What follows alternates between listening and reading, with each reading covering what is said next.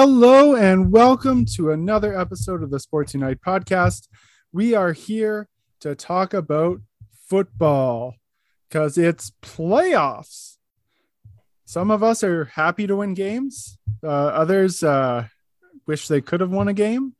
Uh, but a majority of us on this episode eh, are very happy because our teams survived a grueling 18 week gauntlet. Uh, at some points, uh, we weren't even sure if we would get 18 games for some teams. Uh, but the NFL, as the NFL does, it powers through no matter what. And we finished with that extra week this year. And uh, we have made it to wild card weekend, although it's, I guess, wild card long weekend this year. Uh, joining us this week uh, for the first time making his podcast debut, we have Ryan. Welcome to the podcast. What's going on, everyone? Thank you very much for having me. And we have Charles back again. Thank you so much. And uh, you are very, very lucky, sir, to uh, give Big Ben one more wild ride. Definitely uh, praising the football gods for that lucky miracle and happy to be back on the podcast with you boys. Uh, a not so uh, uh, joyous Kenzie joins us.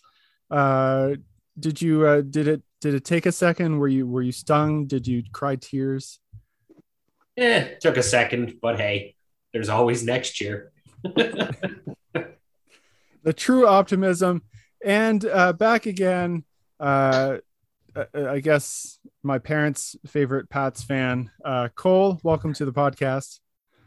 Always a pleasure. So uh, the NFL always uh, looking for more ways to make money. They said, "Hey, let's uh, let's add another week." So they did, um, and we got 18 weeks. Uh, whether people are excited about that or people care about records or whatever, uh, I don't. Uh, we got 18 weeks, and of course, it came down to week 18 for drama to ensue. Uh, but before we talk about that, uh, what was everyone's opinion of the 2021 NFL season? Well, I was absolutely thrilled. It actually with the exception of a couple of COVID scares throughout Philly and Washington, a few other teams that got hit hard, it actually went off pretty smoothly. And I wasn't sure initially how I felt about the extra game, a 17th game, an 18th week in the season, hmm. But it delivered beyond all expectations. It was one of the wildest last weeks of the season I can recall in recent history for my own viewing and for everyone else. So I give it two thumbs up for the whole season. Oh, absolutely. Like, what a season like you said, Charles, I wasn't sure on how COVID would affect it compared to what last year had hit, but the NFL made it happen as per usual. Nothing, nothing short of perfection. And that 18th game or the 18th week really threw me off for a second when I was looking at the schedules, but that was the 18th week. What a game. What it was incredible. You really games down to the wire. You never really get that nowadays when you get to really that like last week of games before the playoffs. So it was great to see. I think it was fantastic. Of course, uh, I think the thing that most folks aren't talking about, but there were three teams that were projected at the bottom of their divisions that ended up either winning their division or making the playoffs. So folks that were expecting to be three win teams or five win teams are right in the mix. You know, you got Cincinnati, Joe Burrow standing out like a sore thumb. That guy is going to be the next best thing to hit the NFL and good because I mean the, the, state of Ohio needs a break. Um, uh, you know, you had the Cardinals who.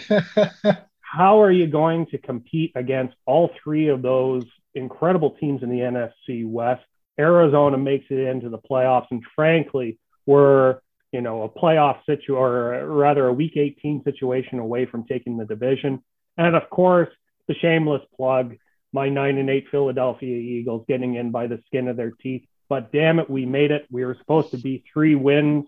Here we are, nine and eight, and we have three first round draft picks next year. So a fantastic NFL season all around, exceptionally exciting, and it was great to see Carson Wentz blow it. So, you know, uh, week, week 18 was top notch.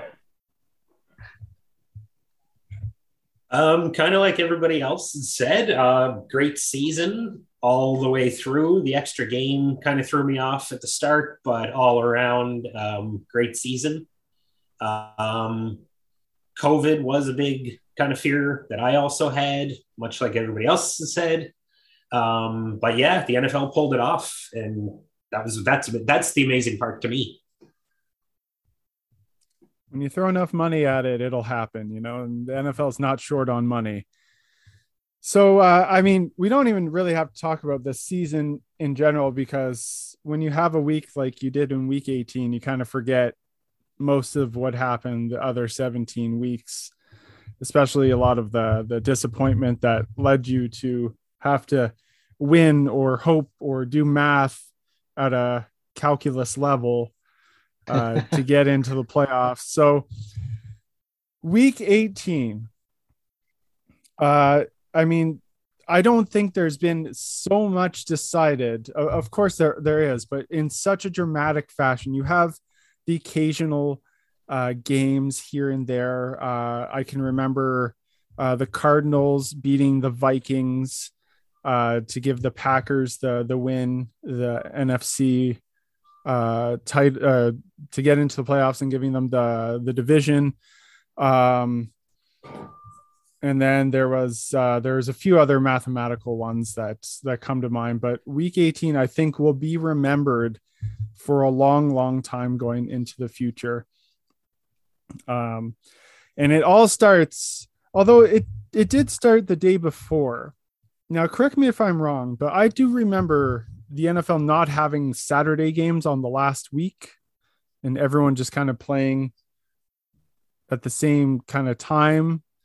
Um, what were your thoughts of having a, a few Saturday games, although they didn't really matter in the overall scheme of things? They did have some implications potentially. Uh, would you rather them all happen on Sunday, or do you like the kind of breakup I would have rather see the all go on Sunday personally. Sorry, Cole. Uh, oh, th- th- there is something about that mystique of 16 games, and this week, uh, this past week, more than half of them mattered uh, for, for, at least one team. Sometimes for both teams. In the case of uh, Vegas and LA. Um, sorry, Kenzie. but it, there's a mystique of all the games happening uh, in a short amount of time, and you've got to, you're, you're, bouncing back and forth. Your scoreboard watching as fans. Uh, it, it's kind of a testament to how much you care as a fan about your own team and the playoff scenario as a whole. It, it kind of signals how much do you really care that like, you're going to sit there and you're going to just be watching it rather than breaking up in over a couple of days and quote unquote make it easy for yourself. I, I would rather have all been on the Sunday the funny thing is, I swear I looked at the schedule a few weeks before that and I didn't see a Saturday games. And then I looked again and I was like, oh, okay, there's a couple Saturday games. It was kind of nice though, because it really honed in on those potential playoff winning games uh, on Sunday, where you had teams playing on the Saturday that were pretty much already guaranteed that playoff spot. Maybe a couple of moves if other teams would have lost. Um, but it really kind of honed in on who could make it and it gave you a little bit more focus on that those Sunday games. Well, I mean, it, it also showed though that the NFL reigns supreme, right? Uh, I don't know if anybody else took notice to it, but uh, even with a Philadelphia Dallas game that really meant nothing, uh, did you guys see any other sports that was on? Like the UFC is usually the Saturday night entertainment. UFC wasn't running event. Um, I, I'm not too sure about basketball or hockey, but you know, putting two games on that Saturday completely messed up an entire sports schedule for the other three major sporting events. So I, I mean, I, I like watching Thursday night football and I love watching Monday night football like the next person, but at the same time, I mean, it almost had a college feel to it. It, it was it was kind of cool just tuning in and watching football on Saturday and Sunday night. It was I don't know. I, I could I could get behind it at the end of the season, not uh, not during, of course. But this is uh, this is this is a good uh, good fit. I found it kind of strange um, because I was just kind of going about my Saturday like I normally do, and my phone started going off, and everybody's messaging, "Oh, are you watching football? Oh, are you watching? There's football today. What?" Um, yeah, I did. I did. Once I did turn it on, I did enjoy the game that I did watch. Um, missed the first one completely, so there's uh there's how much I was paying attention. Um, yeah, I don't, I don't know. I like it at the end of the year as long as the games don't really mean anything or don't matter. Um, but yeah, just found it strange.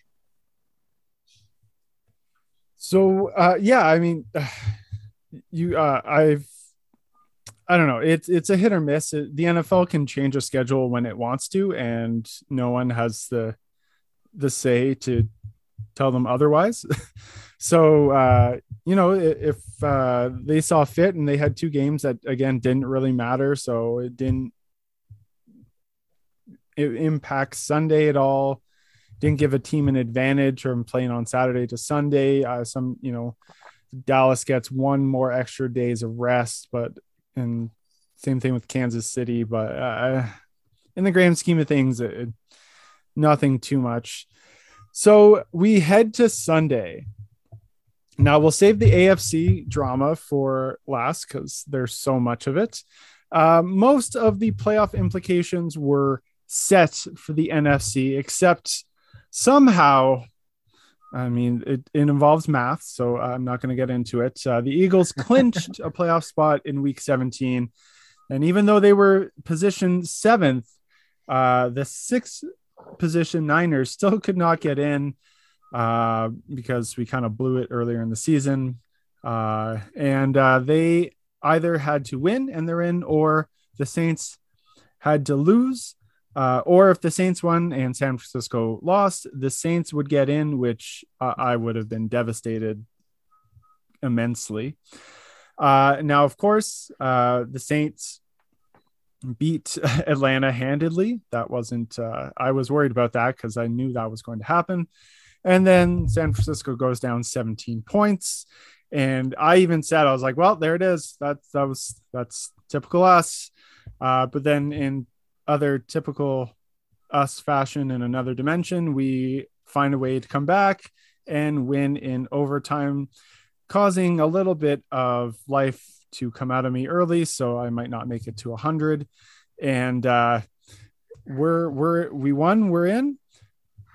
The uh, the Rams uh, took care of uh, you know their home playoff, even though they lost. Uh, so they get to host the Cards. It could have gone either way.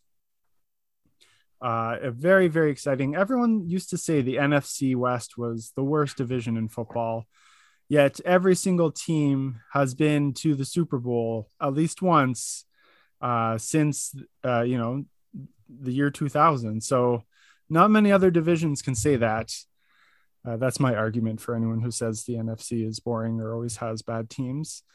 Um, and uh, yeah, Packers seal up the number one spot. They get a rest week. Uh, any other less dramatics in the uh, in the NFC? Uh, but what was your takeaways uh, for the final week for the NFC side? NFC was pretty much already locked up for at least the Cards, Rams, uh, Cowboys and you knew Bucs were going to take a spot.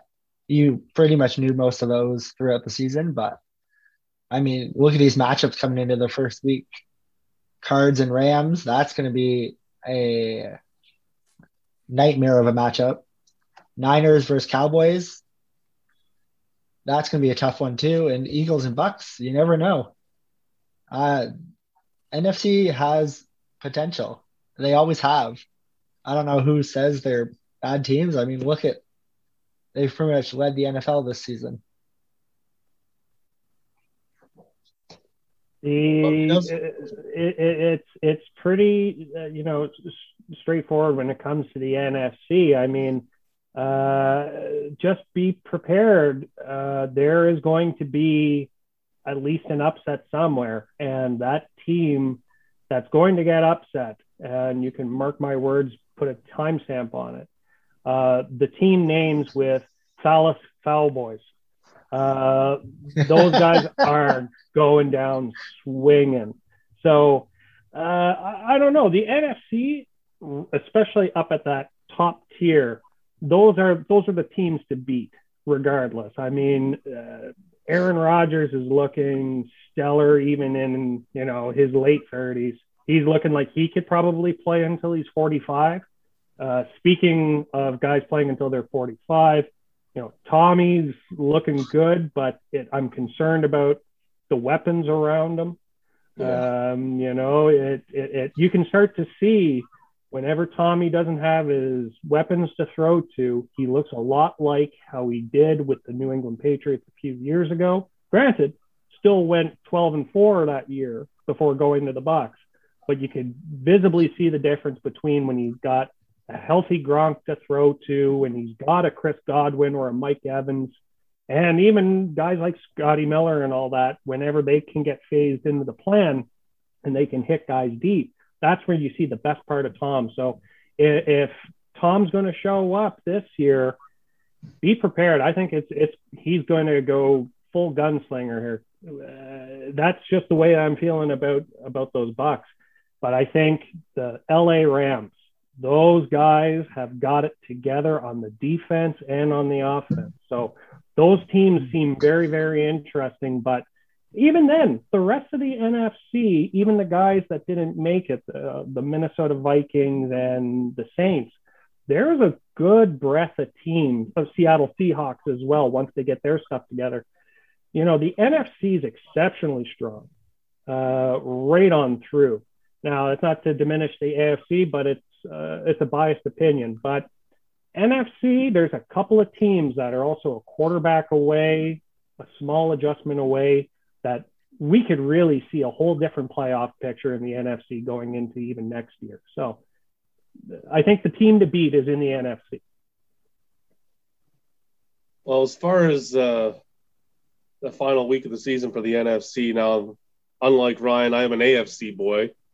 Uh, for those of those who don't have the benefit of video, I'm wearing I am decked out in black and gold for my Pittsburgh Steelers. Uh, but the NFC was pretty much locked up for the most part a couple of weeks ago.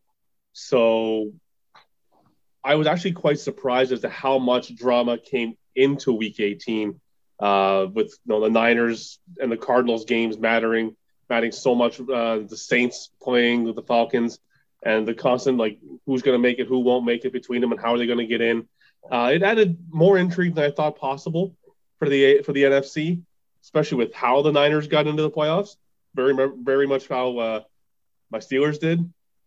You know, a dramatic comeback, overtime, and a great great defensive play there at the end to to pick off uh, uh, Matthew Stafford there. But uh, as far as the NFC goes, playoff wise, I mean, I'm, I'm sure we're going to get into as we, we break down the matchups. Um, Tom Brady's not going to have many weapons, and that means Gronk's going to be his boy. So if Philadelphia is going to go one on one with Gronk, they're in trouble. They get they, they have to zone coverage that to make it work. Uh, but uh, and I said this in, in, in a chat with you guys earlier, and we'll talk about it more. But I just have three words: Matthew Stafford unleashed. NFC, um, much like Charles, I'm an AFC guy. My Chargers, sadly, not in, um, but we'll talk about that later.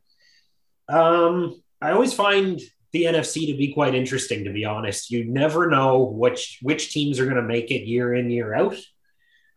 Um, just looking at the standings here on my phone, how everybody finished. And there's teams that did better than I thought.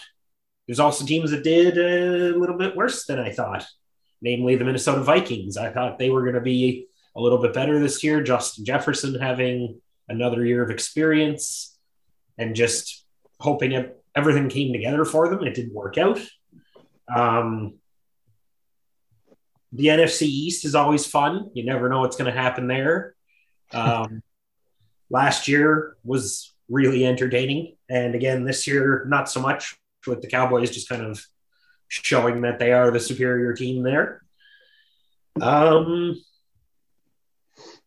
I will say one one last thing to finish off about the NFC. Um, go Lions! They didn't lose every game like I thought they would. no, they ended up tying me later in the season and giving me a fucking heart attack at, at, at the end of the year. Didn't think you'd ever say that, Charles, eh? Oh God. the Lions always find a way to give someone a heart attack every year. This year happened to be me. Yeah, you know what? For for Sean's sake, go Lions. You know that man's been through that man's been through a lot.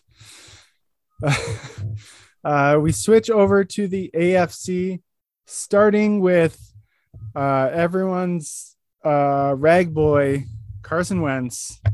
Uh, I, I, guess you have to put Super Bowl champion because uh, he he he was there. Uh, uh, was he? was he really though? he got a ring. That's uh, so he he had to be somewhere. So did the but equipment manager. The equipment. Yeah. but uh, a good ring for being on the Black Aces. Come on. you know, for a team that hasn't won in Jacksonville since 2014, I don't know why people thought anything would have changed. I put money down on Jacksonville winning. I was happy to take that easy money. Um, a lot of other people didn't seem to think that it would happen, but Carson Wentz and the Indianapolis Colts blew a tire and uh, even though Jacksonville won, they still solidified the first uh, overall pick uh, with the Lions winning as well. Uh, but they just they did it. They started the whole whack of events.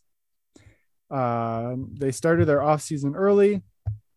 The Ravens and Steelers, which is normally a classic battle, uh, although with Big Ben getting a little bit older, the Steelers looking like they're they're going to have to rebuild eventually. Uh, that rivalry might not be what it uh, once was. In, uh, in in a few years, it'll probably go back up. Uh, but that game suddenly mattered, although the Ravens needed a little bit more help uh, if they did win. Steelers ended up winning in overtime, giving Big Ben the potential uh, for one last ride. And I say that because it came down to the last game of the season. Honestly, the NFL has to pay people to script this. And I don't want to put that out there that sports are fixed because I hate that. Uh, but it, it's almost so poetic how things happen, like it was meant to be. That the last game, the evening game, uh, it winner gets in or they could tie. Now that scenario kept coming up. Oh, you know, if if uh, Indianapolis loses, they can just kneel out the entire game. That would have been a little more suspicious.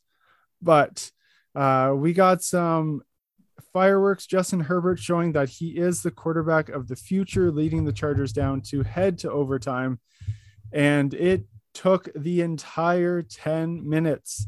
Now, there was a stat that came out uh, oh, I guess we'll get to we'll get to the game first. That it looked like both teams kicked a field goal, and uh, both they were acting like they were just going to run out the clock, run out the clock.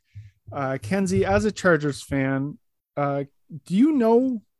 Like, I, I get the the what his reason was, but do you, he's a first year head coach, maybe a little bit of a blunder. Like, was it really advantageous to put in a run defense to stop them and call the timeout? Like, are you mad at him? I was, um, because I'll be completely honest, watching the Chargers the last few years, what run defense? They haven't had a in a few years. If you look at the if you look at the defensive stats for the year, I think they have like 132 yards against rushing per game. So what are you doing putting in a run defense when you can't stop the run to begin with? So I was a little bit upset when he came out and said that because my reaction was exactly what I just said. What run defense? Um, yeah, just kind of baffling. I, I'd call it a blunder, but I feel like he knows better. Well, you sort of you, you sort of saw the, the Oakland players, some of them on the sidelines when, when they called timeout, they, they sort of set up and like, what? This is supposed to be a tie. What's going on? It, it almost seemed to light a spark under their ass to, to go win the game. Well, that was the thing for, for the Raiders. That I mean, if they they missed the field goal, they they were good either way. So it didn't matter to them whether they attempted the kick or, or you know if they won the cool. It, it mattered most on the Chargers side because they didn't control the ball. Well, it was like watching that game. Like, okay, yeah, they're going in overtime. They both kicked the field goal. Wow, could this actually happen? And then the Chargers suddenly wanted to switch it up, and it's like, why are you calling the timeout? If you literally don't do that, you're both going to the playoffs. Like, it's like they didn't think they could perform in the playoffs. The coach was like, "No, nah, we'll get him next year. We'll call Well, you also have to look, and not enough credit is ever given to Derek Carr. Derek Carr makes an incredible throw, good position play. I think it was a second and long, and hits the guy, gets the first down. And that's when you start to feel it. Because initially, okay, they run the ball, they get stuffed. It's like, okay, that clock's starting to wind. It's like, that's when you start getting that pit in your stomach, like, ah, here comes the NFL's rigged sort of thing. And mm-hmm. that train's kind of coming along. But then Derek Carr nails that throw. Like, okay, oh, they're sort of, you know, 45 yard line in their own thing. They do the run. When that timeout happened, it's like, okay, guaranteed they're well, they're going to have to run one more play. All I was thinking was if they can get that past the emblem, they're at least going to try a kick. You know, they're, they're not going to just continuously run the ball because then you're in collusion and this, that, and everything else. But you can kill all of that if you line up Daniel Carlson and he attempts a 60 yard field goal or something like that. If he misses it, well, he at least tried a field goal. But Josh Jacobs right up the gut nails like a 15 yard run and makes that kick a 41, 42 yarder. It's like, okay, well, I think regardless of the timeout, the uh, Las Vegas offense was effective in their playing and in their positioning. And I think regardless, they were going to attempt a kick. But how far that kick was going to be was fully dependent on the Chargers defense at least getting one or two stops. So uh, uh, uh, as much as you know you play to win the game, and it would have been better if, you just needed out and tied it. I think the long and short of it is not enough credit is given to that Vegas offense for showing up, doing the quickest one minute drill I think that anyone's ever seen, and making it effectively down the field. And kudos to the coach Bisaccia too. I would have done the same thing. Second that Staley called that timeout, oh yeah, no way. We're we're running that puppy. Hell, I would have even thrown it. Uh, so good uh, good for him and that team. You know they've been through so much guff this year. To see them kind of come out on top uh, in that fashion was uh, almost poetic. Giving uh, Las Vegas Nation something to cheer about. First year fans are allowed inside uh, I'm excited to eventually visit that stadium, whatever year that might happen. Um, but uh, Charles, as a Pittsburgh fan, as the clock's winding down, what were your emotional roller coasters like in that the the final 50 seconds? Wow. Uh, well, I'll even wind it back to the start of the fourth quarter. Uh, I was cautiously optimistic heading to the fourth quarter with the way Las Vegas have been playing, Uh, they seem to be a step ahead all night long of, of Herbert and the Chargers. Um, although I wanted to kill Chris Collinsworth. I mean, one, one of the best play by one of the best color commentators in the NFL and in North American sports. I wanted to kill him every time he kept saying tie. I wanted I, I wanted to reach for my TV and strangle him, but that's a different story. Uh, as Herbert and, and, the Chargers made their comeback, I, I, I got this really un, un, unsettling feeling. I'll say unsettling feeling in my stomach it goes to overtime. Uh, my brother was sitting next to me, and he's like, "Watch, they're going to kick field goals, and it's going to come down to the last play." And I'm like, "All we need to do is all, especially when Oakland won the toss." And like I told him, all Oakland's got to do is get a touchdown, and this is over. Uh, but I think I think my heart stopped four or five times. I think I lost five pounds sweating. Um, I honestly like I was if I had any hair left, I was going to pull it out. Fortunately, it's too short to grab.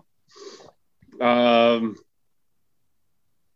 I, I, honestly, it's hard to put into words everything I felt because it was just this tidal wave of emotion the whole way through. Um, especially on like how many fourth downs did, did the Chargers convert in the fourth quarter? Like six fourth downs. Like, and each time was the game was on the line and it was going to be easy. And Oakland, and um, I'm still saying Oakland now. Excuse me, Las Vegas would just would would have to kneel out the game afterwards. And oh, every time that they would convert, I, I couldn't believe it. Um, suffice to say, I think I probably uh, took 10 or 15 years off my life. I don't think I'm going to see 100 either, thanks to that one. You know, that's the turning point, though. The turning point is, yeah, they were six for six on fourth down. And then you go for it on your own 19 yard line. And not just a fourth and one or fourth and two or something. You're going fourth and seven or eight from your own, like deep in your own. Eight, yeah. That was the turning point. You could have punted that ball away, and granted, who knows? Who knows if the defense would have held or if that would have drained more clock or whatever the situation may have occurred. But that turning point there, them giving it away in that uh, in their own end. I mean, Herbert's amazing. Was able to take the team right back down and get those points back. But you could tell right there that Vegas was rolling with momentum right after that. Uh, it, it, was a lot of questionable calls there by Brandon Staley in that game, and it evidently came to bite him in the butt. And uh, an interesting fact that came out a few days uh, later, but uh, if the tie happened, and you know, two seconds away from that happening, over a billion dollars would have had to be paid out or exchanged through multiple sports betting houses. Literally, Vegas could have fallen to ashes if they missed that kick. It would have been, I'm sure, it would have been just like Atlantis. Vegas would have crumbled into the earth. And, uh, but a billion dollars uh, could have been paid out uh, because people bet the tie, which is fascinating now that sports betting is becoming more and more popular and legal in the United States. um, so now we have our matchups. Now, getting before we uh, individually go through each matchup, how do you feel about having a playoff game on a Monday? Not happy about that. Not one bit. Uh, it's it's been tradition that wildcard weekend is Saturday and Sunday. Uh, I don't see why they could have done three games Saturday, three games Sunday. They did it last year, no freaking problem. Uh, not a, and also the, the, you put on Monday night, one of the best games is going to be. So, I believe they uh, did that for a reason. Oh, obviously. but for those of us who have to work Monday night and are going to miss half the game, uh, not a fan of it. And honestly, it gives the people like whoever wins that game, they got to play again mm-hmm. Saturday or Sunday. So it's yeah. a one less day of preparation. It's it would make more sense for Saturday and Sunday. People work during the week; they can actually enjoy all the games, and the super wild card weekend, as they call it, they want to enjoy it. What's there's no point throwing it on a Monday. It's playoffs. Ah, I love it. I, I love it on Monday.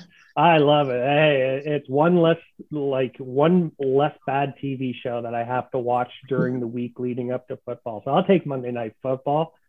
I mean, the, the only bad thing is that it's Monday night and the Monday night football crew is the worst commentating crew.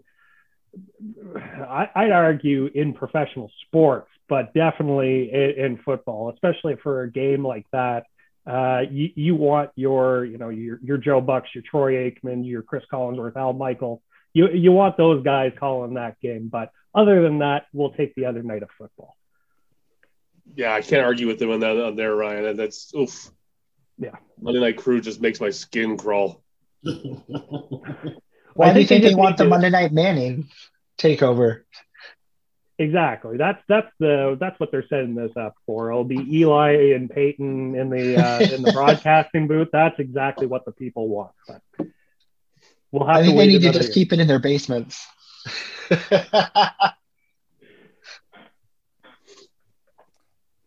we could be, um, yeah. Oh, Monday, ahead, uh, Monday night game. Uh, I'm a fan, like Ryan. Uh, another night of football, never a bad thing. Um, it does suck for those of you that have to work. I know there are people in my household that also work nights.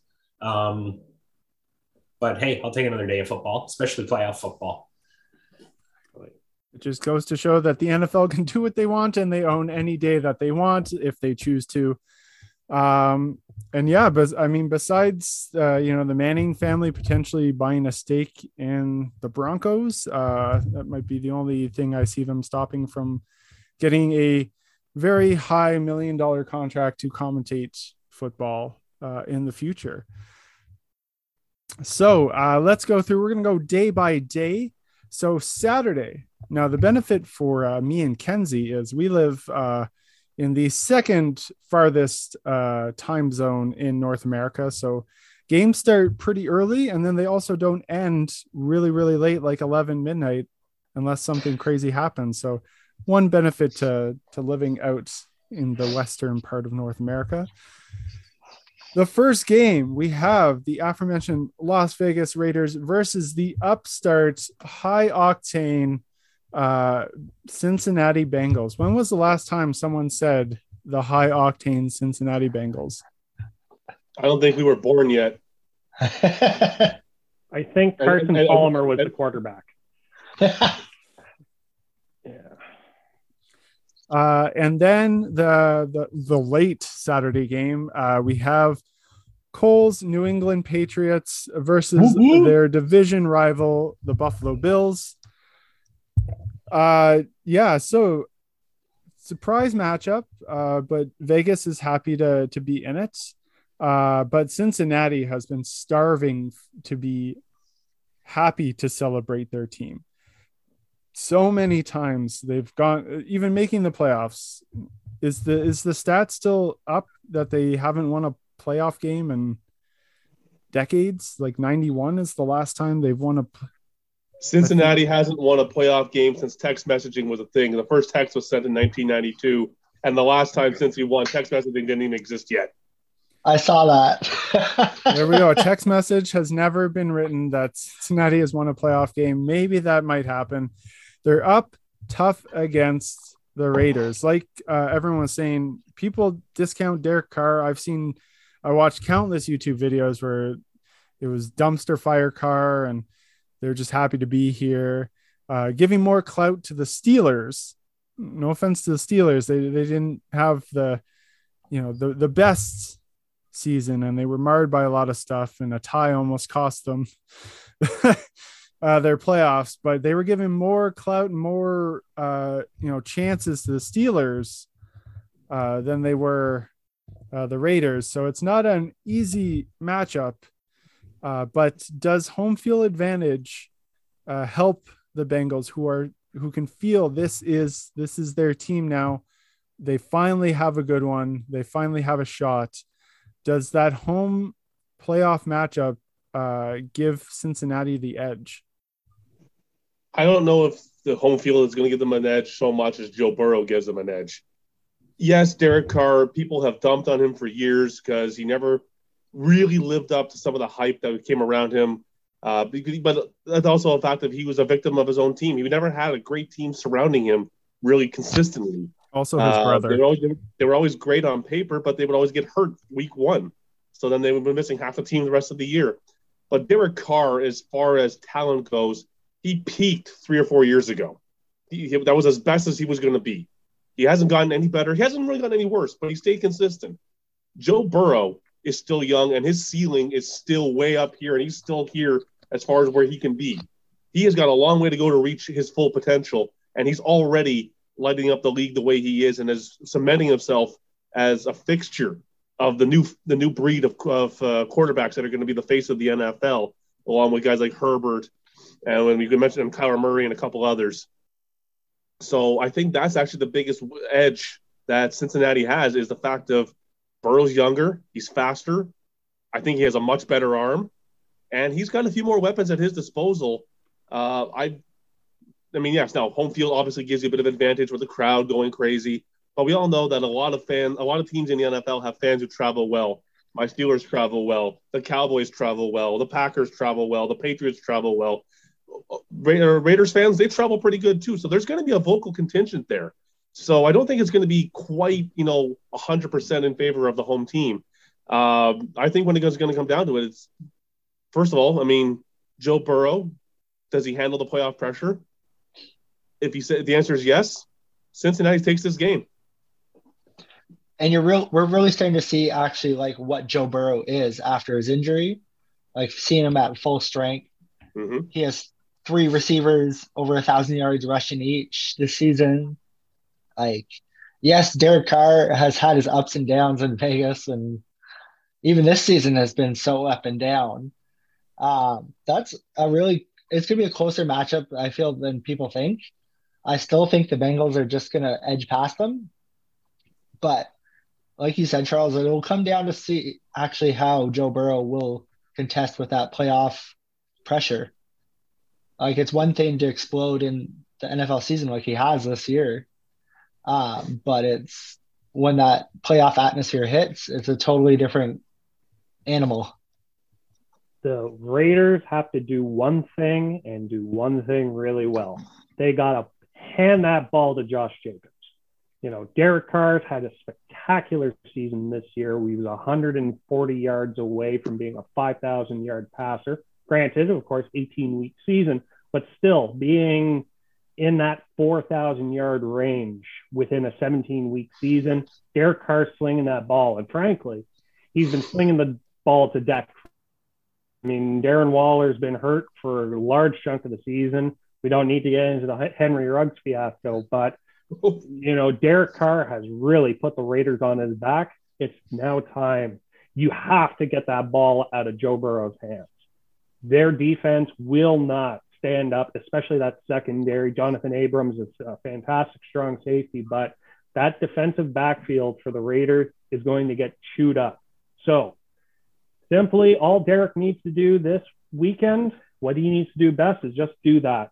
And for all everyone who's listening, just stick that hand out and put that ball into the chest of Josh Jacobs. Let that clock run down and give them as little opportunity as possible to get down that field and score points on them.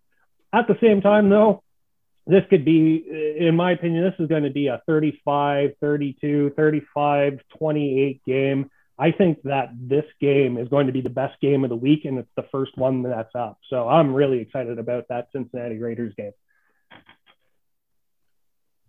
Um, yeah, I for me this is a tough one. Um, if I was betting on it, and I probably will come the weekend, um, this is a toss up for me. It really is. Um, the Raiders, they are a good team. Derek Carr has been consist more consistent than he has been earlier in his career. Um, he does have a lot of weapons, but they are banged up. Um, like was mentioned earlier, that Cincinnati defense is kind of sketchy. They scare me.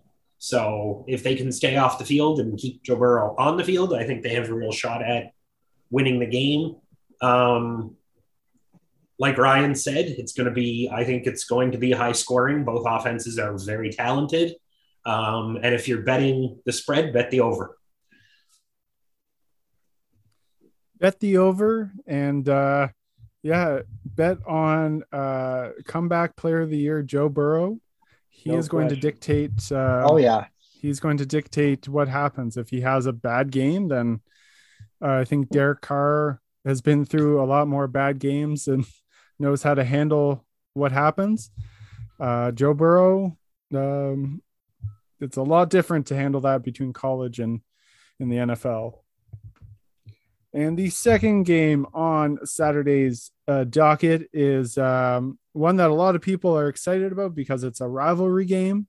And uh, we get to see Mac Jones and what he brings to playoff football. Now, be honest, Cole, what percentage do you give your team? Do you uh, do you have faith in Mac, or do you just go, okay, Bill, tell me what to do, I'll do it? And uh, what uh, what are your chances going into Buffalo? Honestly, I love our chances going into Buffalo. I mean, we're one and one in the season. Both games were such a good matchup. I mean, you have the game where Mac only attempted three passes and we ran all over the Buffalo defense. And then you had the game in New England where we got a little behind and um, Josh Allen took control of the game and our defense couldn't hold them. Um, honestly, I'd give us, I think like 75%. That's my hopeful for it. It's going to be a great game. I mean, if it's anything like the last two and how strong both of these teams are offensively and defensively, I mean, you have Mac Jones that's set up with uh, such a strong running backs, great offensive line. The receivers are getting there and getting more comfortable, stronger tight ends this season. And our defense has been the talk of the NFL all year. They usually are, but we've gotten such key players back in the defensive side that they have the they have the matchups to stop all of Josh Allen's weapons, in my opinion. As long as Damien Harris is healthy, given just hand him the ball, just let him run around the field like last time. I think the only weapon you that uh, you can't really answer for new from New England's point of view is Josh Allen's raw strength of his arm. I don't yeah. think I've ever seen an arm. I don't think I've ever seen an arm that powerful, that young. Uh, there is there is something that you got to be wary of, Patriots fans. Mac Jones is not good when he trails at halftime. I think the numbers are he's one in five when he trails at the half. So you, you can't let Buffalo get ahead of you at all, really. Uh, and the evidence actually was pretty much the way that the uh, regular season series went. I think you guys were winning at halftime in the, the that Snow Bowl game, and Buffalo was ahead at halftime in the last meeting, and the teams that were ahead at half wound up winning the game. Um, now, obviously, Bill Belichick, uh, got to be the greatest coach of this generation. And he, uh, I hate to admit it because God, he did to my Steelers so many years. He is the king of halftime adjustments. So, oh, no doubt about that. Exactly. So, I mean, the first half and the second half will not be the same game, uh, especially come playoff time. But I don't know. I, am not. Uh, I'm not sold on New England having all the answers. I'm not. I mean, yes, Mac Jones is a rookie. Did he do way better than everyone anticipated? Absolutely. My hand is up there. I had New England being a nine win team, not a 12 win team. So full full props to the New England Patriots and Mac Jones for uh, exceeding expectations in the regular season and bringing it down to the last week as who's going to have the division title. But I don't think they've got the answers to handle Buffalo. I think Josh Allen is probably the most motivated quarterback coming into the playoffs of everybody. They had an up and down regular season. There was a couple of weeks where you thought these guys were more pretenders than contenders, and I think he's out to prove just a little too much, and that's going to make a big difference because he is going to be lighting it up as best he can. He's going to look for his receivers on those 70 yard plays, and I bet he makes at least one of them early on. He's going to have one big play early, and it's going to really change the flow of the game. I've got Buffalo winning on this one 35 24. I can't agree on the score. This is going to be the game where we said bet the over in the last game, bet the under in this game. This one's probably going to be the snoozer, but this, if you like defensive football, I don't know. I'm a psychopath. I I I, I like defensive football. I can watch a 10-7 game, uh, but really, Achilles' heel here for Buffalo is when we talk about most valuable players. Josh Allen is the epitome of that. Because if you were to put in any other player in that Buffalo Bills team, it, you're not even looking at the same team. So, you know, you've got arguably the best coach of all time in Bill Belichick, defensive guy. You've got to figure that their game planning, their best contained defense into just keeping Josh Allen stationary. You also have to remember with Josh Allen's last few games, especially, he was hitting 55 to 70 yards rushing. You know, Josh Allen's the best rusher on that team. So not only is he going to bomb one at least, you know, 60, 70 yards, but he's also going to cook you on the ground too. So the, you know, New England's defense has got to work that contain. But when you're looking at New England offense, I mean, the easy answer is to say run the ball. You know, run the ball, run the ball, run the ball. But we saw what running the ball did the second time around when they were able, when Buffalo was able to contain that run and put the ball in Mac Jones's hands, that's where you started to see the, the tables start to turn for Buffalo. So Mac Jones, the wide receiving core is garbage. You got to hit your tight ends. You got to get Hunter Henry, Jonnu Smith into those plays. And that's where Max got to shine. Throw it up to your big tight ends, do the 50 50 balls if you have to, but that's the only way you're going to beat the Buffalo Bills is getting the ball into Mac's hands and immediately out to those big targets downfield. But again, that's going to be your 10 7, 13 7 game, and I can't wait for it. It's going to be a great game.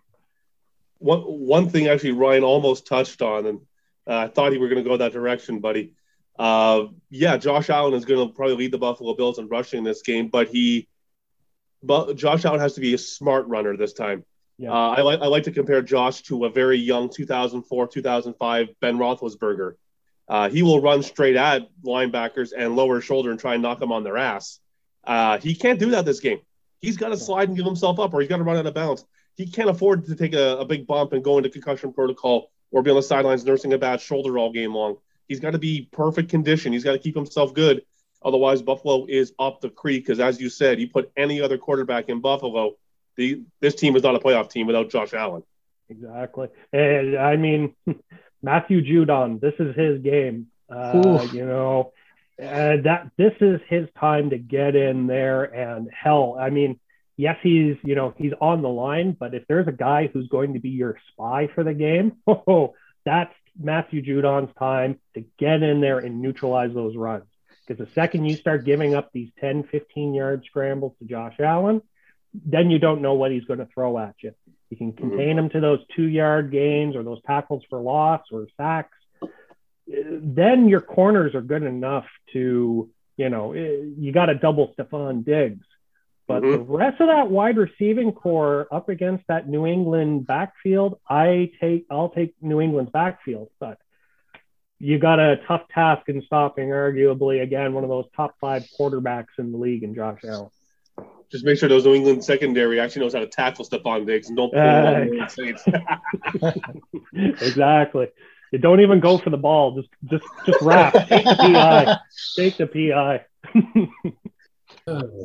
I was just trying to to look up. Uh, I guess a lot of people have uh, have bet the rushing for Josh Allen because I was going to say if his uh, over under is at sixty, then I would definitely bet the over uh, but I, I, cannot find it. So it means a lot of people have bet that same thing. So um, it does look like in Buffalo, no snow, which that does impact a lot of New England, uh, New England Buffalo games. Uh, it will be minus 12 Celsius for uh, for Canadians, and uh, 99% of who listen to this follow uh, the uh, the metric system. Uh, sorry for all those listeners in America. You do math or figure it out or join the metric system. Um, it will if if the temperature holds, it will be the second coldest game in Bills history. Take that information for as you wish, whatever that does to your betting or decision making on who's going to win. Uh, but the over overall is 44 right now as of recording. So uh, take the under. yeah, I take the under all day on that yeah. one. I don't know. I got a gut, Yeah. I got a gut feeling on that on, on that one. I just I, I see some a little bit of uh, abnormality happening. I'll take the over on that one.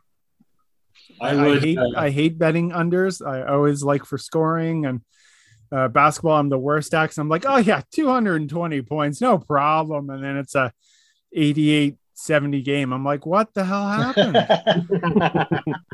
um, so yeah, same with football. I like to bet who uh, you know who's going to score touchdowns, which means lots of scoring. But uh, playoffs, you have to shut that part of your brain off because it's it's defense wins championships. It's true. It's damn Uh, true. And I I gotta think say, New England knows all about that. Uh, Well, so do these boys. So do these boys. said. Go easy. I think, like Justin said, with it being cold, I can see it being a very uh, ground-based game. Throwing those footballs, especially with an arm like Josh Allen, those are going to hurt coming in. He's got a cannon, and when he's firing those five to seven-yard passes, those are going to hurt.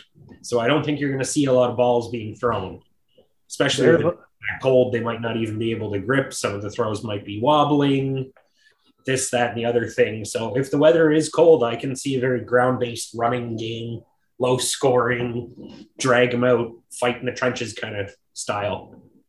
And if that's the case, New England's got the advantage. I mean, I, I, again, going back to that to that running game, you know, okay, if we're going to have a running game, if you look at New England's running, like their backfield there, I like Damien Harris, but I also love Rhamondre Stevenson. That guy is just a is just a muscle mouse.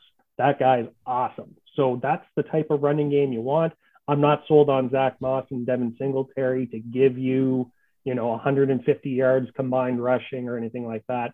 You can get 150 yards out of those guys. Also, another thing, uh, if you played in the wintertime or when it gets down to the real low temperatures, getting hit and falling on that hard, icy ground, if you know, that's how shoulders get popped and that's how MVP quarterbacks get taken out of the game for a quarter and that's how things turn in in ice cold in ice cold games. So it should be interesting, but uh, you know, I, I don't think any of these teams are going to walk away from this game coming out 100%. Like these guys are going to beat each other up. So all the advantage for the next team that has to play them, right? Well, does Mac Jones have more than three attempts this time? I'm gonna go with yes. Yeah. At least 5 I'll, I'll take the over on At that least one. five. You know, Well, so I, I don't, I don't, I have to see because you can, you can bet on a lot of Mac Jones stuff. His rushing is 8.5 yards. Let's see what his Would- uh, which are usually like the fourth and ones. player passing He's pretty attempts. good at- Mac Jones, his over is 30 and a half for play passing attempts. Whew. Take the under. that's, I take so the that's a lot of throws. That's If- If the weather stays that cold, absolutely. I'll, I, I may refer, I may revise my choice there, but I, I would take the under on the passing attempts. But uh, New England's running backs might actually wind up being the difference in uh, keeping Josh Allen off the field, if if it holds that way. that's uh, yeah it it should be if you like that old style football that'll be a great way to close out your saturday nights get some sleep if you can and uh, wake up because you got three games on sunday uh first we start with sunny floor uh, actually i have no idea if it's sunny it's january it could rain one of the 10 times it rains in florida each year um ryan same question what percentage do you give the Eagles to actually pull off? I mean, Tom Brady does have trouble with NFC teams. you saw last year they they the Washington football team and time uh, Taylor Heinicke almost did it. You know the the upstart almost did it, and you know way back uh, with Donovan McNabb that probably should have been the Eagles Super Bowl. I know I was cheering for them, and then uh, you know famously a few years ago, it's starting to be almost a few years. Is it five years already? Yeah, we had five Yeah. years. Yep. Yep. Gosh. Uh, so yeah, five years ago, the the famous uh, Philly special, and they took care of business. With Tom Brady not having the weapons that he normally does, does that bump up your percentage? for only one reason and one reason alone. Philadelphia is the best second half team in football. If you can reduce the amount of scores that happen in the first half with Brady, so if this game ends up being a, a 14 nothing even or a 10 3 at the half, watch Philly go. Philly plays desperate football, but at the same time, they don't turn over the ball. Uh, Philly remarkably coming off uh, Carson Wentz's debacle last year. Philly actually doesn't really turn over the ball all that much. So I give it about 70 30. Now, if Brady goes out there and throws three touchdowns in the first half, that uh, it's over, it's done. But again, watch Philadelphia second half. I mean, this team is number one in rushing. Now, granted, you got to beat those big guys, Vita Vea and JPP up front and all that, but I trust. I I, I got to go with my gut, but I, I, I think the Bucs are, are certainly a, a team to beat, but I think it's a much closer situation than a lot of people are giving credit to. Second half football, number one in the league, number one rushing team. Again, it's like some of these other games. The longer that Tommy sits on the sidelines with the uh, with the tablet, the better. And what a better team to keep Tom off the field than the team that runs. What was it? It was five or six consecutive games of rushing 175 yards plus. Uh, you know, if the stars align, Philly could could line up the upset, but he's the goat. So I'll, I'll give you 70-30 on it. Sunday's weather is, of course, rain and uh, 12 degree plus 12. I mean, humidity. It's Florida. It's warm to us Canadians. We'll go swimming. Um, but uh, yeah, calling for uh, wind and rain. So I think that just I think that favors Philadelphia all that much more because it's gonna when, when ball when, when it's raining we all see it the ball stays on the ground way more almost even more so than when it's a cold game like like we were supposed to see at Buffalo this weekend so I think that actually gives Philadelphia the better edge. Uh, uh, yes, Tom is familiar with all weather, rain and cold, playing in New England for 20 years, but it's a different beast when you're in Florida.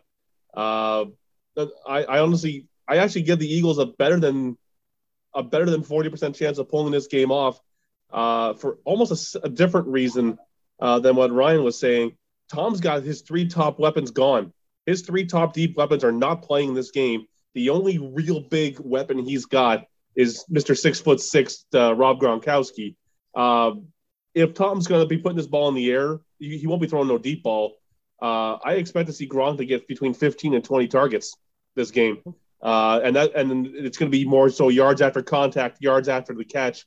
Uh, I, like I said, Ryan earlier, I think when, when we were kicking off the show, I hope to God Philadelphia does not go one on one with Gronk because I don't think they have anybody who can really shut him down on a single man coverage basis. If they're going to play a little more double team or uh, a close four uh, four three zone, they have a much better chance. And then let- your offensive line, defensive line do its work. Yeah, like what Ryan was saying, like Philly does have that running game, but look at the big boys that the Bucs have up front on that line. There's there's no way they're going to be walking in like they have most of the games. And you got to remember, Charles, Tom Brady now is Florida Tom, so he's used to that Florida weather. He knows how to play that game. he doesn't And remember look at- what rain is like or snow. He's Look what happened in the Super Bowl. retirement Tom. Gronk came out of nowhere. He hadn't been really hit most of the season and was the star of the game all over that KC defense last season. So I mean, Tom Brady knows his targets. They might have uh, Fournette back. We'll see, but I think he'll he'll take Philly, no question. Well, remember it was um, it was either the Carolina game or the game after. Gronk only got two targets because he was in Tom's doghouse. So because he had dropped a few balls the week beforehand. So as I'm saying, if, if Gronk's going to get his targets, he's going to get a lot, but he's got to hold on to the ball. He's it's going to come down to Gronk catching and going yards after the play. If that doesn't happen, I, I, I don't care how how long Tom's been in Florida and he's used to the weather. I don't give Tom much of a chance if Gronk is, isn't having the game of his life. Not without Evans, Goodwin, and Mr. Diva Queen Antonio Brown not in the lineup. The uh, the over is 46 with uh, the rain that uh, that might make the under. Uh, my my uh, bet to uh, to do this for this game is uh, bet the defensive or special teams touchdown uh, with uh, weather and all that. The guarantee there's going to be a fumble or a missed throw, which uh, always means for a higher chance of uh, of touchdowns on the defensive or special teams. So uh, that's that's my that's my uh, intuition, if you will. Two quick things, of course, quick bets. Jalen Hurts multi touchdown score. That guy's running it in twice, guaranteed. Whether it's a quarterback sneak or he gets on the option play and gets in there, your your leading scorer for the Eagles, Jalen Hurts. Once again, what else is new? Um, number two, you want to get specific on the defensive takeaways. Darius Slay, big play Slay, I think has had three returns for six points this season alone. So you get wet balls, you get mishandling of catches. Big play Slay. If he gets that green grass in front of him, he's gone. So if you want to get specific, you want to earn some real money, big play Slay for a defensive uh, touchdown. Go Birds. yeah. That I mean, we could we could the weather could play an impact. We could see an upset. Now, my team, the Niners. Of course, I'm giving a hundred percent chance. Um, when I saw the matchup, I, I knew this was this was our best matchup. I did not want to face the Bucs because we we never it, just if you can't stay clear. Um, I mean, if we could have played the Rams, I mean, hell, we beat them twice. Uh, you know, we were in their heads somehow. Uh, we always seem to be in one NFC West team's head each year. Uh, so I would have loved to see that. I did not want to play the Cardinals because we, even with, um, even with uh, Kyler Murray out, we still couldn't beat them. Uh, so uh, I would have loved to play the Rams, but then the Cowboys come knocking and coming back to the old rivalry, another, uh, I mean, a rivalry that doesn't really exist uh, since I think T.O. really kind of started to ignite it with that two touchdown game and the star. But I mean, that fizzled out when T.O. left and Emmitt Smith left, and it, it's not really been anything. But we could see a rekindling of uh, the much loved rivalry from the 70s, the 80s, the 90s, the team of the 80s versus the team of the 90s. And many people are kind of this is people are calling this a toss up, even though the Cowboys are favored by three. This is uh, it's a toss up. Uh, there are people betting both sides. There's no easy way to tell who's going to win. Uh, I mean, the Cowboys have been good, but I, I don't think they're they're ready to step up. I think they're kind of at the plateau. It could be eating my words come Sunday, but uh, a lot of people on the Cowboys side are nervous, which never bodes well. So, uh, I mean, we all know where I, I lie, so I'm going to be heavily invested. Uh, weather for that, it doesn't matter because it's inside. It's also Texas, so uh, as unrealistic as Madden 2020 is, where you go to we play the QB one and it's snowing in Texas. Uh, doesn't matter because you're inside. Uh, that's uh, that's my take. Uh, you know, Jimmy Jesus, if he shows up, he shows up. That's uh, the key. He has to show up. He did not show up for the first half of week 18. Um, and uh, yeah, we have a good sporting cast. The over is 51. The over under is 51, which is quite high for a playoff game, but these two teams have been known to just keep scoring. Although San Francisco's defense, I would say, is I think it's better than the Cowboys defense. Um, but again, take that for what it is because that could be a little bias. Uh, what do you guys think? I, I know, I know uh, Ryan's take. I, I like that. Uh, that was made me smile. Uh, hundred percent. Dallas. Uh, uh, uh, Dallas is the most phony team in the playoff picture uh, this year. Um, they are what they are. They're exactly like the Philadelphia Eagles in the sense that they only beat bad teams and they lose against good teams. San Francisco 49ers do, of course, the best things perfectly. The the easy things perfectly. They run the ball effectively. They put the ball into the playmaker's hands. This isn't a game that's going to involve Jimmy G to go over the top and throw it 30 times a game. It never happens that way, anyways. If San Francisco, Kyle Shanahan go it, goes in there and just game plans effectively, just to run the ball as they do always, Dallas is is, fool's gold. Um, Nick Bosa, I like Nick Bosa to get a couple of sacks in this game. Um, Dallas is again just going off of their record history. They get you know kind of flushed early, especially like the games like they played against Kansas City, for instance, where they only have nine or ten points to show for all of those offensive weapons. You've got a great, uh, great San Francisco defense. That I think is going to shut that down. And uh, quite frankly, I think Dallas is kind of starting to hit that downslope as far as their players go. You know, you've got your Amari Coopers, especially Zeke.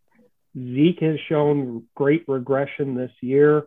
Uh, unless Tony Pollard's going to be able to carry the ball in, uh, I, I, and the stats starting to leave me now, but it's something along the lines of if Dak Prescott has to throw the ball over 25 times, the Cowboys win percentage basically goes directly into the toilet. So, mm-hmm. all that to say, you can put Dak on his ass. Uh, let's go Niners.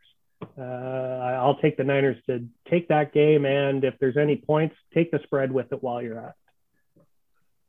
I've got two things about this game that kind of concern me. I do see it as a toss up just for these two reasons. One, Ryan already kind of touched on it, was Zeke. Um, he is playing injured. How injured is he? And is he going to be able to run more than like two or three yards a carry? Um, if Zeke goes, then the Cowboys go. If he can't go, it's going to be tough for them to do much of anything. Um, the second concern I have, it's with the 49ers, is Jimmy G and that thumb. How's the thumb? Is he going to be able to throw the ball?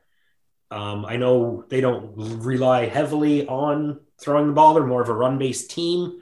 But when you have to hold on to a football, your thumb really, really gives you all that strength to hold on to that ball. So is he going to be able to make accurate passes with that damaged thumb? I can really see this game. Oh, sorry. Go ahead, Charles. No, you no, go. Go ahead, Cole. You already had it going. Sorry. Oh, it's all good. I was gonna say I could really see this game either going two ways.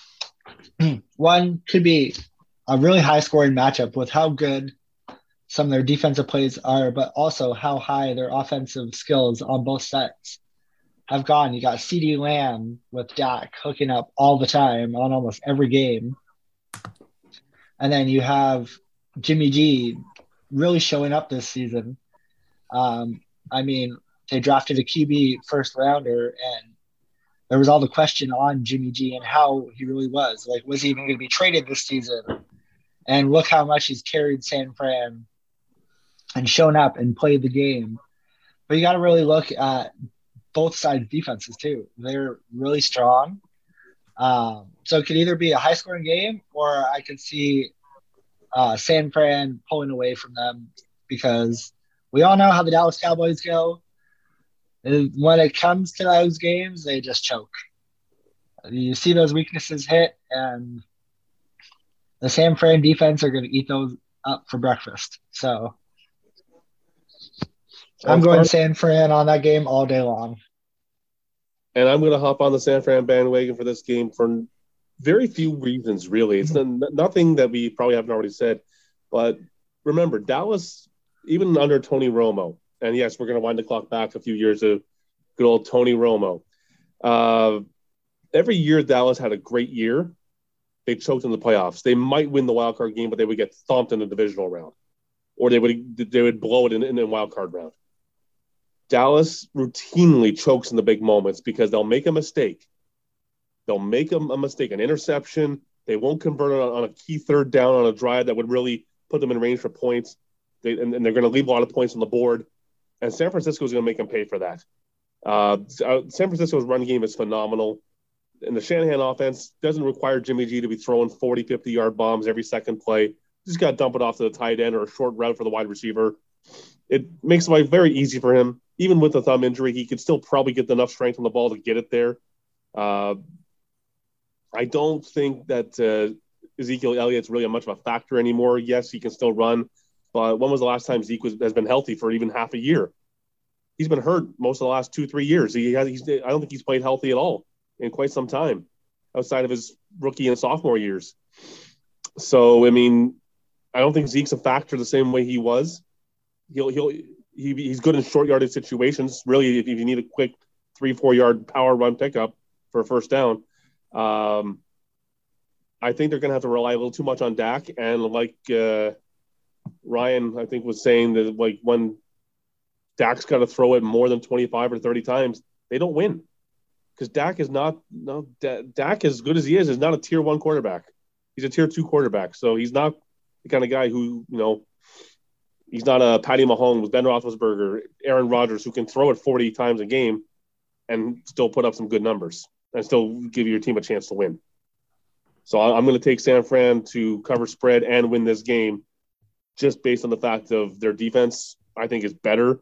Bosa is going to probably give Prescott some nightmares, but uh, I don't like Dallas' chances here. I will also say another easy bet in the over under is all they did was uh, players to get a sack and it was 0.5. So one sack for Nick Bosa wins you the bet. Can't, uh, it's hard not to put money on that as well.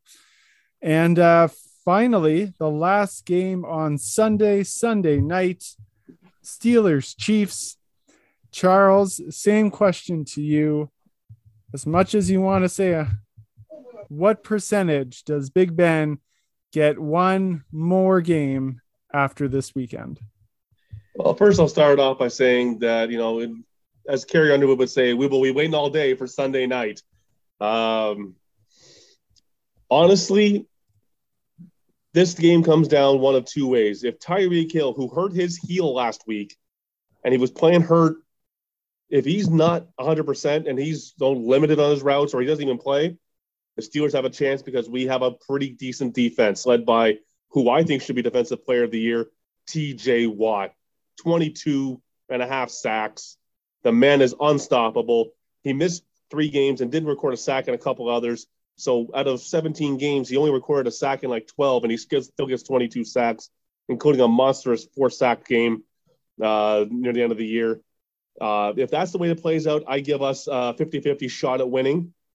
I'm not going to go too much higher than that because Ben can't throw the deep ball like he used to. I mean, if this was Ben of 2018 when he had about 5,100 yards, uh, this game would be electric because this would be like this this would this would be like an old gunslinger western movie with with uh, Clint Eastwood, and you, you you'd hear the uh, the good, the bad, and the ugly music going.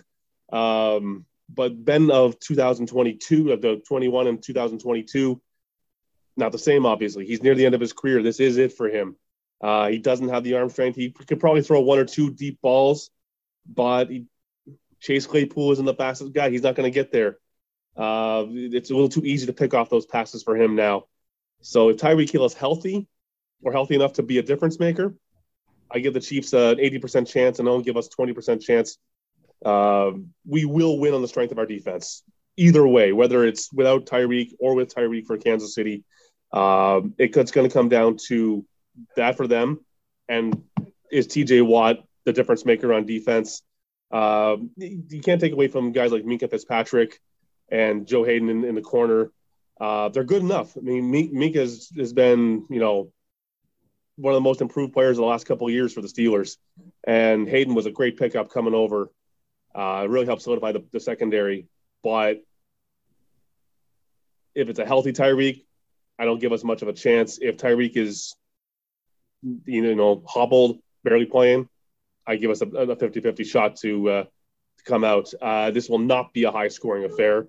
Uh, if we're going to win, we're going to keep it under 25 points aside. It's not going to be a shootout game. Um, what's the over under? While you're looking up there, Justin, what's the over under on on my boys? 46 um, and a half is the over under. 36 and a half? 46. Oh, 46. I, I'll take the under on that game. Thank you very much. And it's uh it looks to be plus two, minus three, no uh, significant other weather in Kansas City. Uh, Patty Mahomes can handle the cold, and Ben Roethlisberger. I mean, Pittsburgh is cold. Just there's only a couple places in the league that get colder than Pittsburgh. Uh, I mean, Ryan's Ryan and the Eagles know all about cold weather too, playing in the same state. So uh, that's the weather's not going to affect us. The one X factor, maybe for the Steelers beyond defense, is the fact that we finally have a thousand yard rusher for the first time in a few years in Najee Harris. What a what a he's turned out to be a stud in my mind for a rookie. Uh, we expected big things from him. I think he's played great. He, you know, obviously some bumps in the road being a rookie. He's still learning the league, but uh, he could be an X factor, especially if it's cold enough that the game sticks more to a ground war. Uh, I definitely like our chances. I just don't see it. Um, the the big the the factor here is that unfortunately the two offenses don't match, and where Kansas City especially is very strong is in their defensive line with Frank Clark up front. I really like that matchup against unfortunately an aging Pittsburgh O line. Uh, there's a lot of holes in that lineup, especially Ben. He's about as mobile as a tree. So yeah, I, I, I don't I don't like that matchup uh, at all. Of course, you can't take away what Pittsburgh does on the defensive side of the ball. It just unfortunately, given the weapons, the matchups, yeah, I, I would probably agree to take the under in this game, but I think certainly a large majority of those points are going to come from Kansas City. Um, Najee Harris is fantastic. I, I love him. That guy can that guy can pound the rock. It's just when you get into those situations, is this going to be one of those games that it's going to be a close score at half? Maybe, but it also could be one of those games where this game's over by half, and that whole running the ball option may not be available. So, uh, got to give it to Kansas City on this one, but. Who, who wants to see Kansas City win anymore? I mean, I, I'd love for the Steelers to go in there and clean house, but unfortunately, with this matchup, got to go Kansas City. Well, like I said, if Tyreek Hill's in and he's and he's effective, I'm I I've got to give Kansas City better than three to one odds to beat us in terms of percentages. It's going to be like 80, 85 percent for them just from an opening kickoff. Uh, without Tyreek Hill, though, that takes away Patty Mahomes' biggest weapon downfield. And I like our defense over the middle enough to mm-hmm. keep Mahomes contained that it would it's going to give us a shot. Like I said, 50-50 shot at best. Not, not going to give us a favorite there but it's got to, without Tyreek Hill, I really am going to hang my hat out here and be a little biased, but I'm really going to hang my hat and say Pittsburgh has a chance.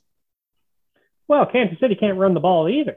So, you know, if you, you, you do lose an asset like that, uh, yeah, if you're expecting Mecole Hardman and, you know, uh, uh, not, uh, what's his name? Not James Robinson, but, uh, well, that's how relevant he is. Uh, I don't, don't remember his first name. So, you know, if you've got to put somebody like Mick Fitzpatrick and you got to glue him to Travis Kelce and you've got that one on one, yeah, okay, then the scales kind of tip a little more. But uh, unfortunately, if, yeah, you get those weapons that are kind of scattering out that defense, yeah, Kansas City's defensive line, unfortunately, and what is up with Diontae Johnson dropping everything that comes in his general direction? So it's not Don't like Ben's really that. getting, he's not getting any help there anyway. So uh, I'm hoping, I'm hoping for him. Don't get me started on Diontae Johnson. Please don't get me started. Jeez Louise. I think you got your uh, mic muted there, uh, Cole. Oh, I, ha! I do. Thanks. Uh, I was gonna say, with how Casey's really been playing this season, you've seen their holes. You've seen that they can lose, and you never know. They could really their ground and pound defense for the Steelers could really hold them.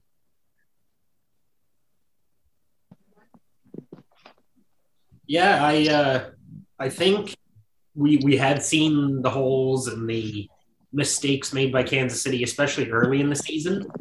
Um, a lot of just weird stuff that Mahomes was doing, trying to do too much, trying to force balls to receivers, trying to run when he had no running lane, and fumbling, and all this other, all these other issues that he had early in the year.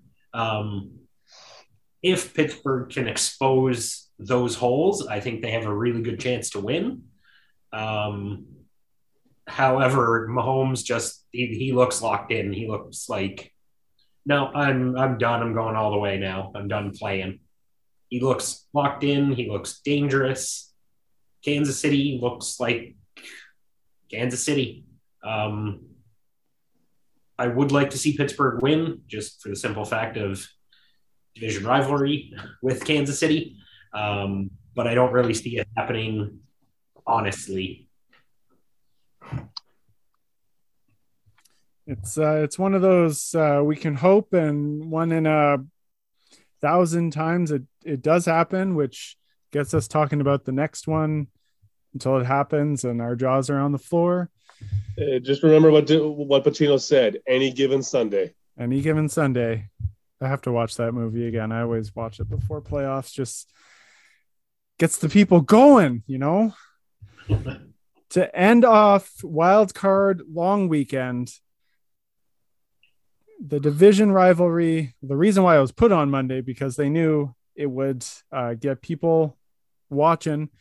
Uh, the home as of right now of the super bowl uh, depending on what uh, the, the county decides although i don't think that's in talks anymore but there was a time where they were talking about where will the super bowl be played if we can only have half capacity. Of course dallas was like hey over here look at us because you know Texas or Florida it was, it was one of those two. Uh, Cards versus Rams. Now this is going to be a slugfest. Um, as as much of you are on, you know, Matt Stafford has really turned it around, showed that he is a great quarterback, and it was not his fault all those years in Detroit. Uh, like many people pointed out, he fell apart against San Francisco in the second half and overtime. And a lot of people say that that is just Matt Stafford.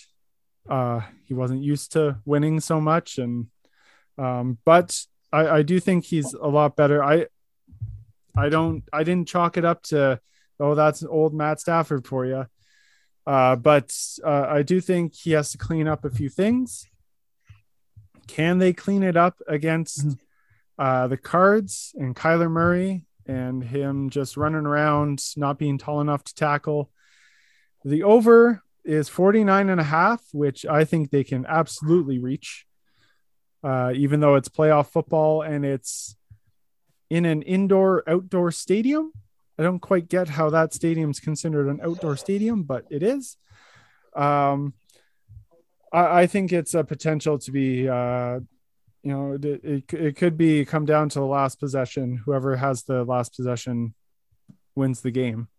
Uh, that's that's been these teams when they played each other, uh, and uh, again, there that familiarity, uh, not just this year but forever. Uh, I think this is a great game to close out uh, wild card weekend. You know, though, we were, you said there in that sentence there, Justin, where uh, you know, Matt Stafford fell apart in the fourth quarter and in overtime. And is it regular Matt Stafford? Actually, Matt Stafford has thrown more touchdowns in the fourth quarter than any other quarterback in the league. So it's uncharacteristic, at least this time around, that Matt Stafford wasn't strong at the end of the game. If anything, if you remember back to the Vikings Rams game from a few uh, few weeks ago, you know Stafford threw something ridiculous like two or three interceptions in that game. Still managed to bring the team back uh, and and beat a good, at least a functional Minnesota team. You know what this really comes down to is the strength of the rosters. Um, and I don't see it with Arizona in comparison to you got Matt Stafford. Also, Matt Stafford does not get enough credit. He has taken two wide receivers in his career to basically one and two in the single season passing yards record. Well, you know, Calvin Johnson and Cooper Kupp. So Kupp is, Kupp is scary, man. Like I never want to face him. Always want him on my side. But uh, I, yeah, you're right. I, I mean, tend not to look at the Rams or Matt Stafford what how they're doing because they're a rival. So I hope they just lose. But yeah, he he he's really been.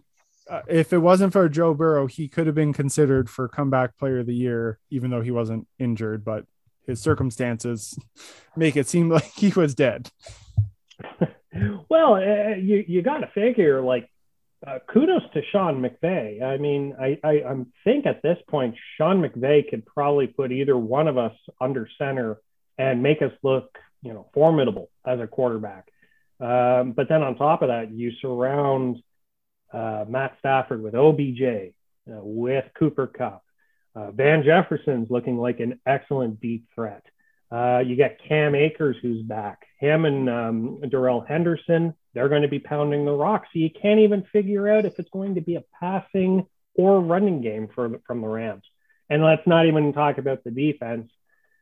Regardless if JJ Watt or Chandler Jones really do show up, uh, that front seven of Los Angeles is ridiculous. Oh, and that's right. They've also got the best corner in the league, too. So, I mean, as much as Arizona has been kind of the, the good heartfelt story of being kind of the projected bottom feeder team in that division, and now here they are, you know, in the playoffs playing for it.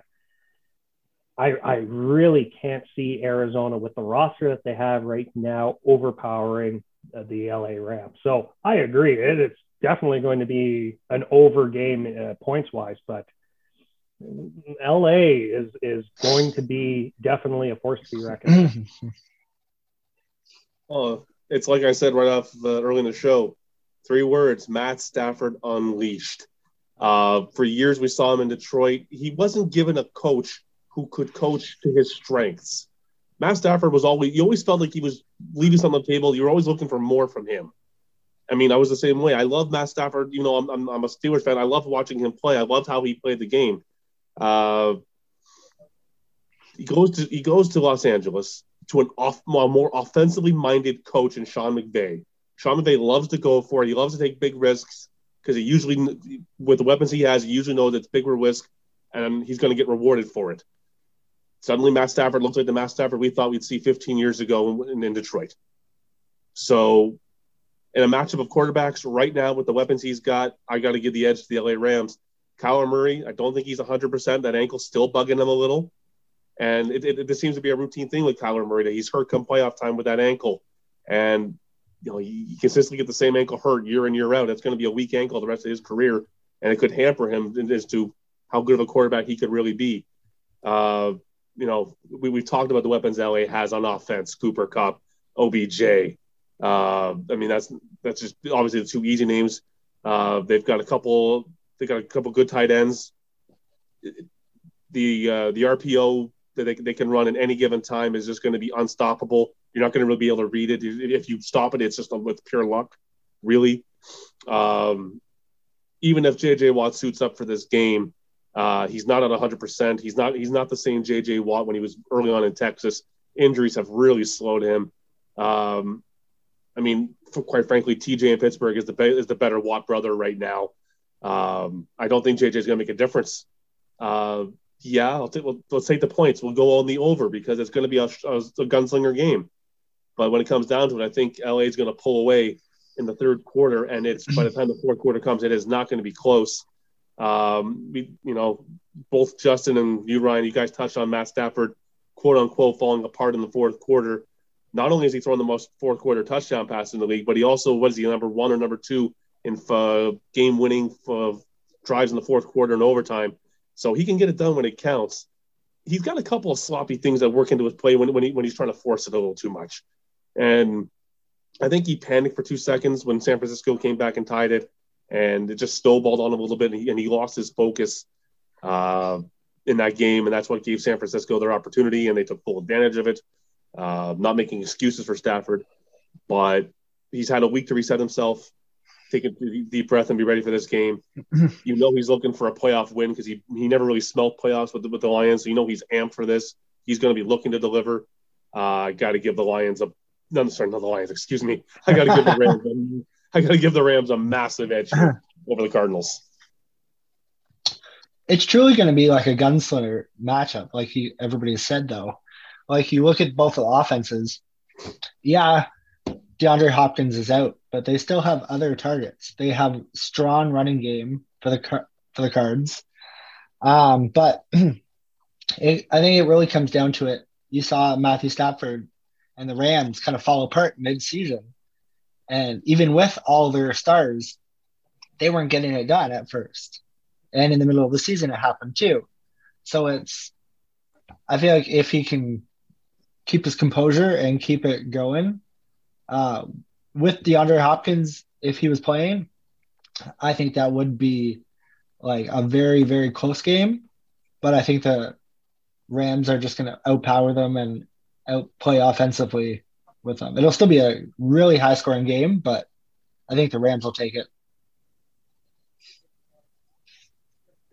I've also got the Rams in this one, um, just for the simple fact of over the last few years, they seem to be making trades, free agent signings, drafting well.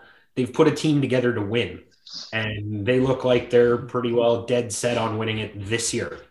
Um, some of those pieces that they have, they're only around for the year. Von Miller being one, OBJ's only on a one year deal, I believe. Matthew Stafford is not getting younger. He is still amazing, but he's not getting younger. This is their window this year or next year. Um, I can see them doing whatever they need to do to win. And for that reason, I think, yeah, the Rams. Uh, one thing, Cole, you talked about how the the, uh, the Rams fell apart mid-season. Keep in mind that's about the time that they picked up Miller and OBJ, and they're trying to work them into their system. And so they they had two all stars trying to learn a new playbook. Uh, so I mean, I, I, think anyone who sort of thought, oh, the Rams are falling apart despite the, all, all this talent, they were. It was like Chicken Little, sky is falling. They, they were seeing things that weren't there because it takes time to integrate guys into your playbook. Uh, you know, we see it in the NHL all the time. We see it in basketball. Guys learning new systems mid-season. I mean, they're, they're trying to cram all-nighters just to learn the playbook, so to speak. And sometimes you're going to make mistakes. Sometimes things don't quite go as planned early on. But I, take a look at LA the last few weeks. They really seem to have things ironed out, especially uh, with with the the All Star additions they had and the guys playing. It looks seamless. That is, in a nutshell, wild card long weekend uh, I think if the NFL starts to use that, I uh, should get a little bit of money. So NFL, uh, if you're listening, you know, every time you say it, I'll take a quarter. No, no, no, no. I'll take a dollar. You, you got, you're, you're good for it. You got the. I'll take an American dollar. it's worth more. Yeah. Uh, and Don't tell them that though. finally, who is going to appear in the Super Bowl? Got a, I guess a two and 14, one and seven shot of picking the, the right combination. What teams will represent the AFC and the NFC and head to uh, Los Angeles on and be there on February 13th? This is very much a dominoes falling in the right direction because I feel like there's a lot of teams here this is unlike kind of some of the other seasons that we've seen in the past where you kind of have like the number one seeds are definitively like night and day above the rest. Like Kansas City has been the last two or three seasons where, you know, Kansas City, maybe with the Patriots thrown in there, especially with Tommy nearing the end of his ten, uh, tenure there. But Kansas City was, you know, the AFC championship had to go through Kansas City. I feel like this time, really, teams one through seven, really for the most part, really have a great shot at this. Now, with all that being said, looking at the NFC, with the dominoes falling in the right place, NFC team to beat is the LA Rams. Although Green Bay is great, they also have the uh, second or third worst run defense in the NFL. And of course, look at the other teams that they would have to play. I mean, hell, if Philly hypothetically were to win this week against the Bucs, you would have the number one rushing defense going to Lambeau Field playing the third worst rushing defense. I'm not, and trust me, that's uh, I, I'm really grasping at straws there, but there's a lot of teams that could pound the rock very well that I think could give Aaron Rodgers a run for his money. With that said, I think the Rams probably have the clearest and most direct route to getting there. Uh, they, they've got a fantastic team from top to bottom. And on top of that, they have a coaching staff that has been to the show before and very recently. So I think that plays to that advantage. LA Rams. AFC is going to be my surprise one, just the way that I see everything falling into place. I think the winner of this Cincinnati Las Vegas series is going to make a hell of a difference. Just looking at how everything's going to work, you look at New England and Pittsburgh potentially losing, that would send either Cincinnati or Vegas to Tennessee. Frankly, if Cincinnati goes to Tennessee, I give the advantage to Cincinnati uh, as far as their air raid sort of offense goes. So there's a, and we've seen what Cincinnati can do against Kansas City. So screw it, I'm in for a penny, in for a pound. I think uh, Cincinnati is going to make it to make it to the Super Bowl, but I, I'm going to say LA Rams are going to be your Super Bowl champions. Man, you got some cojones going there, Ryan, especially calling Cincinnati. Wow. Um, you know? I, am gonna I'm, I'm, gonna go with you on the NFC pick. The Rams, the Rams have got the most complete team in the playoffs. Uh, even if they have to go to Lambeau and play in the freezing cold, uh, I, I, I like their chances because really Aaron Rodgers has one weapon, Davante Adams. You shut him down, you shut down Aaron Rodgers. He doesn't have much over the middle to go with. Um, this, this is not like before when he had Randall, when, when he had Clay Matthews that he could throw to, and he had Randall Cobb, and he had only a bunch of a bunch of weapons to go to. He really has the one. So, and like you said, they have one of the worst. Like it, their run defense is worse than Swiss cheese. And it's got more holes in it than uh, any shirt I wore in fifth grade. Um, but honestly, uh, yeah, the Rams, they can go through pretty much anybody. They're built to compete anyway. Um, don't you know, I'm not, I'm not going to go in a hat and say my Steelers are going to the Super Bowl as much as I would love to see Ben get a shot at a third ring. Uh, I think he's a first ballot Hall of Famer to begin with, and a third ring would guarantee that. However, um, I think the winner of the New England Buffalo game is going to be the team to beat. And this time I'm going to say it's Buffalo Buffalo was not built to just win a division. They weren't just built to have a playoff run. They were built to do one thing that's beat the Kansas City Chiefs at their own game. They've got the weapons to go head to head with them and to hold Kansas City in check. Uh, I think Kansas City, if it came down to it, um, Cincinnati, yeah, they'll win. Um, I think round two, you'll see KC go head to head with Buffalo, and uh, Tennessee will take on Cincy. I think Tennessee will win that game, however, if Derrick Henry's back, because there's no way Cincy stopping Derrick Henry. Sorry. Um, but no, I like Buffalo's chances. If Buffalo gets by Kansas City, which they're built to do, they just now have to go and do it. Uh, I don't think anyone left in the AFC can stop Buffalo. Uh, so I'll call LA Rams and Buffalo mm. Bills Super Bowl. But unfortunately, the Buffalo Bills will remain winless in the Super Bowl, and the LA Rams will win. Those are some good predictions. I'd say uh, easily NFC with that. LA Rams. Um, if the Bucs had all their stars back, I think that'd be a different story. I think it'd be a toss up between Bucs again and the Rams just because of how much defensive and offensive powers they both have. Um, but it's an it's an easy source. Everybody said it. Aaron Rodgers doesn't have much. Once you stop Davante Adams, you stop the Green Bay Packers offense. Um, so I I'd say uh, the Rams for them, and I definitely have to go with what you said, Charles. The winner of the Patriots first Bills, but I'm going to say Patriots. Of course you are. Um, of course you are. But honestly, Bill knows how to play playoff football. Hmm. You have a coach that has been there, that has seen it all. He knows how to make those adjustments. We have the defense, just like we have years ago w- with Brady, but not with Brady this time.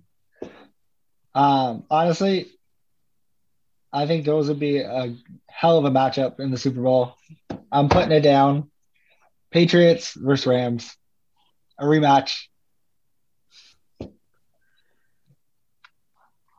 And for me, I'm uh, I'm going to jump on that Rams bandwagon for the NFC. They look like the most complete team. They've got the skill, they've got the weapons, they've got the defense, the coaching staff, kind of everything. Um, had the Bucs been healthier, I may have chosen them, but losing a few of Tommy's weapons never helps him, especially now that he's older.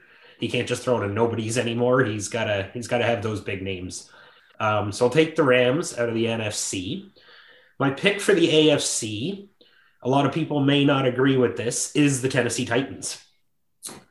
Um, Derrick Henry got hurt on Halloween, and they went on to then beat the Rams, the Saints, the Jaguars, who weren't very good, the 49ers, Dolphins, and Texans. Um, they did that basically with Julio Jones being out, AJ Brown being out, Ryan Tannehill throwing to nobody, absolutely nobody, no Derrick Henry, and they were still able to pull out a lot of wins. Um, I can see Mike Vrabel winning Coach of the Year this year for that, and based on that alone, um, if Derrick Henry comes back, that team is unstoppable. They, I, I don't see them losing especially because Derrick Henry, being a running back, gets that touch, runs for 10 yards, and you can burn a lot of clock that way. If he comes back, it's uh, Titans Rams for me. Now, Justin, before you throw in your pick, this will be just the last quick point. If everything were to work out the way it is, I think a Tennessee Cincinnati game, the division round game, that's probably going to be the best game of the playoffs. You're going to have best offensive rushing versus best offensive passing. In my opinion, that is going to be a lights out game. So let's hope that everyone loses that's supposed to lose. Don't, don't cheat us out of this NFL. Come on. If it winds, if it winds up being a t- as Kenzie's calling it a Titans Rams Super Bowl, is that 1999 or 2000 rematch? What year was that when, when it was Kurt Warner beating the Titans in the Super Bowl? What year was that? 99 or 2000? 99 i think but the super bowl happened in the year 2000 like that's the that's always what you remember it's like the, the season but the super bowl happened so yeah which also is featured in the kurt warner movie. Not sure if you've seen that uh thriller of a movie but uh, if you're looking for a new movie of an american life or hero something like that that's what it's called. But um again if hear me out the niners San Francisco. san francisco will go if the eagles can beat the bucs because that takes care of the bucs san francisco will not beat the bucs um we could play the rams we could play the packers I feel confident that we will win whoever we play. We've been Aaron Rodgers kryptonite forever. This could be the the one that gets the monkey off the whatever, but and we've had uh, LA's number this year. Um, Playoffs you seem- are not different story, Justin. well, yes, I I'm well aware of that. Uh, but sometimes it it doesn't. But I'm gonna go with that. If if the Eagles do not win, uh, I am like you. As much as it hurts me to say, I see the Rams being able to go to the Super Bowl, having another home Super Bowl. Now, uh, for the AFC, as intriguing as it is to pick Cincinnati to go, I am feeling this is Buffalo's time to shine. I am a huge fan of Josh Allen. Uh, he's been my fantasy quarterback since he came in.